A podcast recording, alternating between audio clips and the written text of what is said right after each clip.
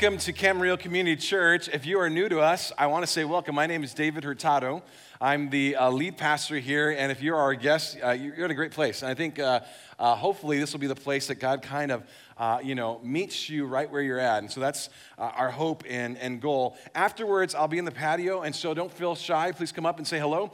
I love placing new faces with new names, although they do get confused every once in a while around here since there's so many people. But we are glad you are here. Um, you know, when I was seven years old, I fell out of a truck.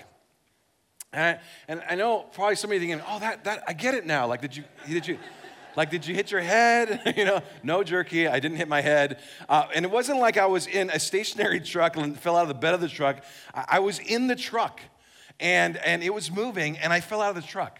Uh, my dad had owned a like a 1950 Chevrolet. I just looked it up online because I remember the picture of it, what it looked like in my mind. Uh, and it's like a 1950, that genre of t- truck. Didn't work too well back then when I was seven years old, even then. But we would still go in and drive it. It was one of those single cab type of trucks. Uh, you know, my father would sit on one end, he's the driver. My brother would sit in the middle. And then I, the baby, would sit next to the uh, passenger side door. And the reason that was the case, I just love the window. So I'd cry if I didn't get it. So they didn't put me in the middle. They put me on the side so I could open the window and stick my head out, type of thing. And so I, am in that truck, and, and, uh, and my father's driving, kind of veers to the left, and as you imagine, when you're in a truck or in a car and you veer to the left, uh, centrifugal force will push you to the right, right? Like your center of gravity kind of moves towards the right. And so all of us, our body masses are moving to the right, and, and I, which is pushing me closer to the passenger side door all right?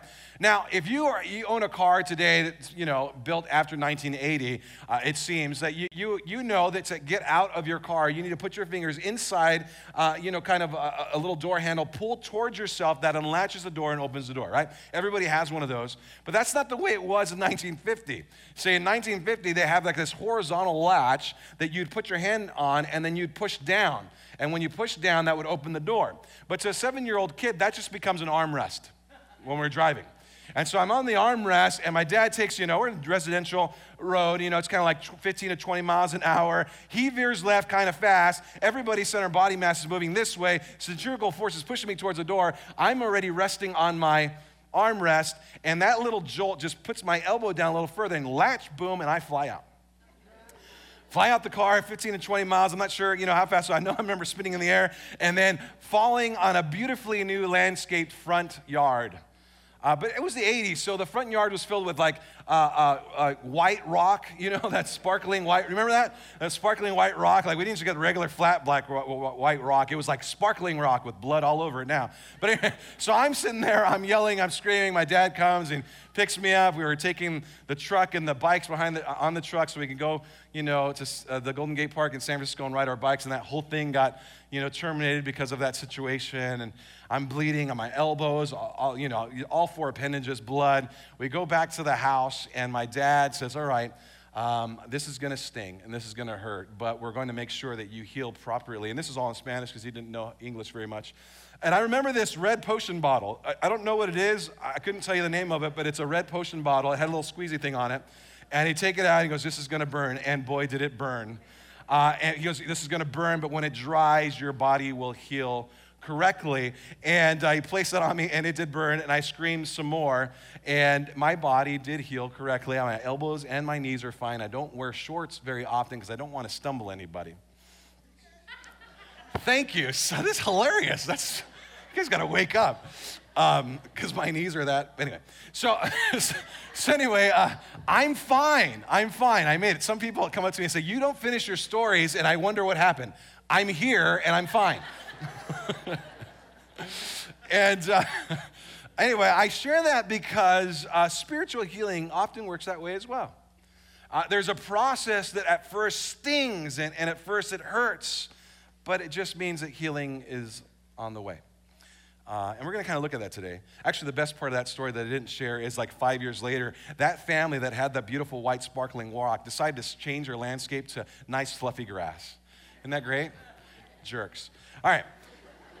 Today, we're going to kind of look at that idea in our passage today in the book of Daniel. We've been in the book of Daniel for several weeks now, and we'll dive in again and we'll kind of see this idea that, that sometimes it stings a little at first, spiritually speaking, but then God can bring about healing. And that's available to you and to me as it was to even Nebuchadnezzar, who was uh, far from a guy who would even worship the same God of the Old Testament. And so that's available to you just like it's available to me. We're going to kind of see this thing in our, in our passage, and, and, and we're going to see Nebuchadnezzar hit a big setback in life.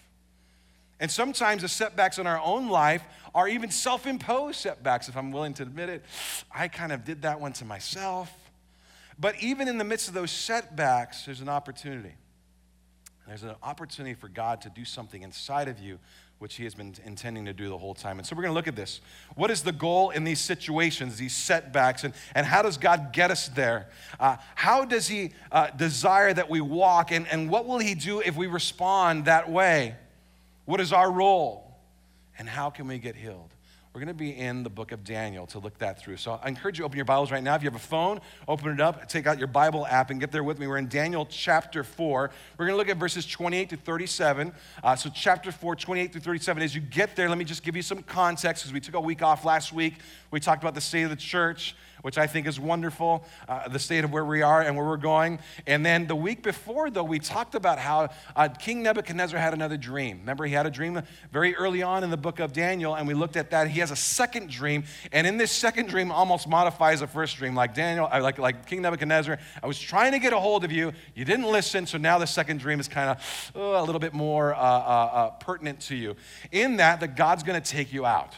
Your head had gotten so big. Remember this? We talked about your head getting so big, God will pop it.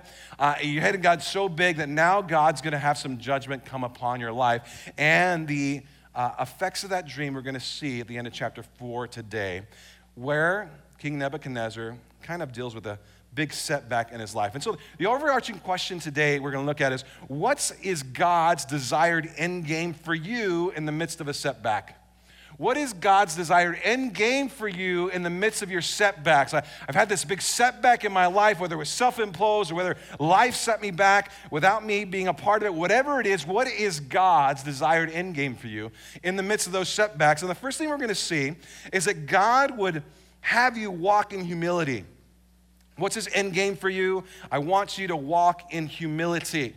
Uh, either you will figure it out on your own and humble yourself before me, or I will come into the picture and I will humble you.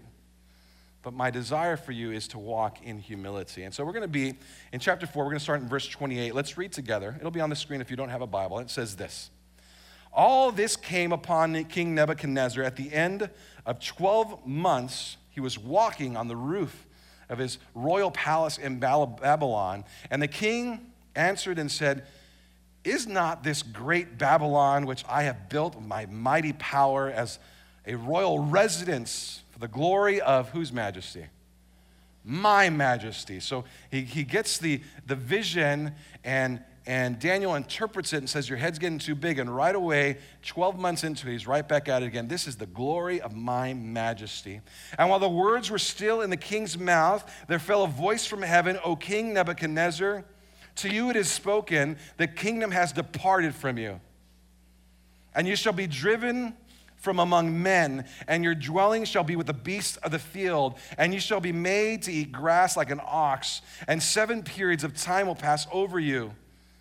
So you know that the Most High rules the kingdom of men and gives it to whom he will. We'll stop there. What is God's desired end game for you in the midst of your setbacks? Number one, that you would walk in humility. We come on the scene. It's now 12 months since he had this vision. Daniel's interpreted the vision. And, and 12 months later now, the king is walking along a very flat path in his, you know, a flat roof of his kingdom. So in those days, they'd, they'd build their, their, their palaces with flat roofs. And that way they could walk around on the flat roof and look, look at everything. Look at what I look at the expanse that I own. Look at look at everything that I'm in charge of. Look at my kingdom. And he's just walking around, taking it all in. Really enjoying what he's done. Now remember, we're in the, the, the, the timeline of his kingdom where there is no opposition to him. The very beginning, he was taking over the world. Once he took over the world, this is all mine.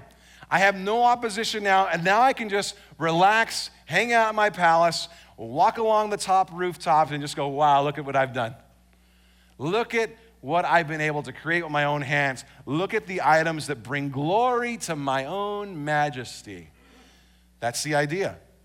And I thought it'd be interesting just to look back historically. What had he done?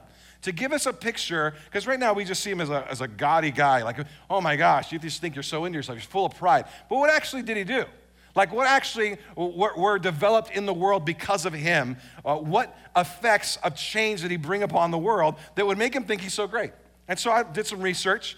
Uh, he had been able to find uh, a way to channel the Euphrates River into a number of canals that passed right through the city and into his palaces. Uh, big deal uh, for ancient times to be able to have an aqueduct kind of a system to, to bring water to a city that would make you sustainable.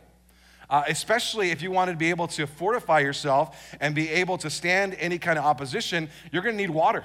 And he was able to bring a water system in through to make sure they always had a constant flow of water. He built three palaces for himself, all in luxury with the finest materials.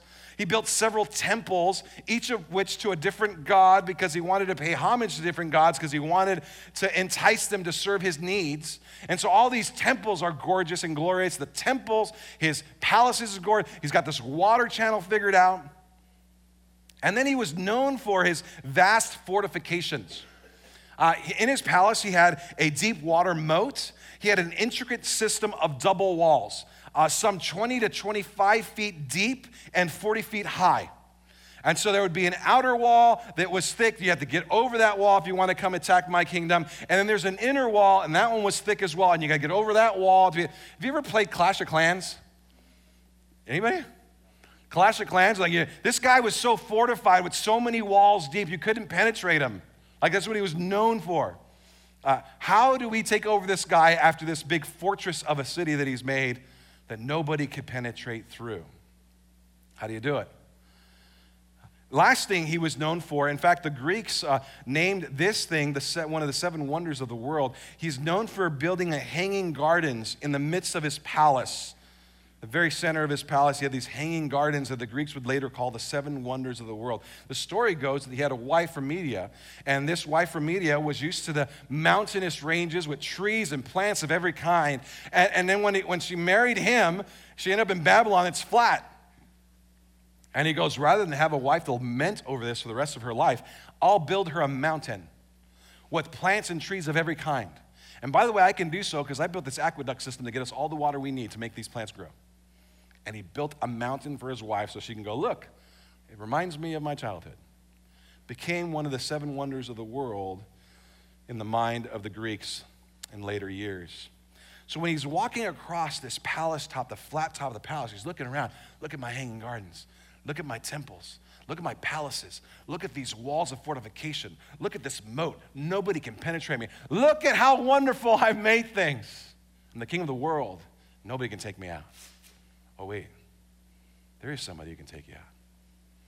And the king of the world, look at my majesty. Oh, wait, there's somebody with a higher majesty. And in this process, he's continuing to think of himself in ways that doesn't leave room for the acknowledgement of God. That's a problem. You see, because God's the one who allows us to breathe. God's the one who allows us to wake up in the morning. So, no matter how big your kingdom is becoming, no matter how much you've been able to do with your own hands, don't forget that there's someone out there who allows you to breathe every day, who wakes you up every morning. And he had forgotten that. And so we see in verses 31 to 33, he is humbled. God says, Now I'm going to enact the consequences of that vision that I told you about. Daniel came and interpreted for you. You had an opportunity to turn around. You have not turned around. Your head continues to grow. You're getting bigger. And so, therefore, I'm going to now enact this consequence. I'm going to take you out. In fact, it says, I'm going to take your kingdom away from you. And the interesting thing about this, the irony here isn't necessarily that God comes through with what he said he would do. Oh, that's, that's just being consistent. The interesting thing, or the ironic thing, is it takes him 12 months to do it. Did you catch that? In verse 29? At the end of 12 months, he was walking on the roof. God, why did you wait 12 months? Why did you said this was going to happen? You had this dream for him. I'm going to take you down a notch. I'm going to make you acknowledge who I am. Why did you wait 12 months? What was the 12 months all about? I think this is important because it parallels something uh, for us today. And that is this that sometimes we can have a con- convictional idea in our heart that I know that God would have me live a certain way or do a certain thing differently, or I need to make this change. But then we drag our feet on this thing. Got to remember, Daniel's dream was very specific. You can repent and maybe God will relent. We go back to the story of Jonah and we say the same thing. Uh, God had this, uh, uh this horrible, uh, you know, uh, uh, prophecy to the Ninevites and they repented and God relented. So we see that in the scriptures that if you repent, God will relent. And so Daniel comes, you still have time, Nebuchadnezzar. You can repent and God may relent. Right now is the time. 12 months later and he has not repented and God says, now I'm going to enact this. And sometimes what happens, I know convictionally, God has wanting me, I should do this, I should make this change in my life, but I'm not doing it, I'm dragging my feet. And in the process of dragging my feet, there is a gracious, peaceful, patient, long suffering, merciful, compassionate God who gives me time to make the adjustment. And according to our passage, it was 12 months. But you got to understand, you can never mistake that additional time and patience as an indicator of God's apathy towards your behavior. Don't take God's time and patience as an indicator of apathy towards your behavior. Of course, in this situation, there's a day of reckoning. It comes. God pulls through these consequences and reminds him of his objective standard. And just want to just take that in for a second. Don't mistake God's patience for apathy for the way you're living your life. Don't do that. And yet we all do that some way, shape, or form in our lives. If you do that, you may be sorely disappointed in the end. There's still time right now to repent and turn around do that before the consequences come. Ironically enough, we know that uh, uh, we have a historical or a modern day similar situation to King Nebuchadnezzar. In 1946, uh, there was a British mental health institution that had a person who was uh, dealing with this zoanthropy, which is the delusion that you are an animal. And ironically enough, as we're going to see in our passage coming, uh, coming, as we read the next part of our passage, uh, what happened to that person is his hair became coarse and his fingernails became thick. Just this very same thing that happens to Nebuchadnezzar according to our passage. There is something to this thing.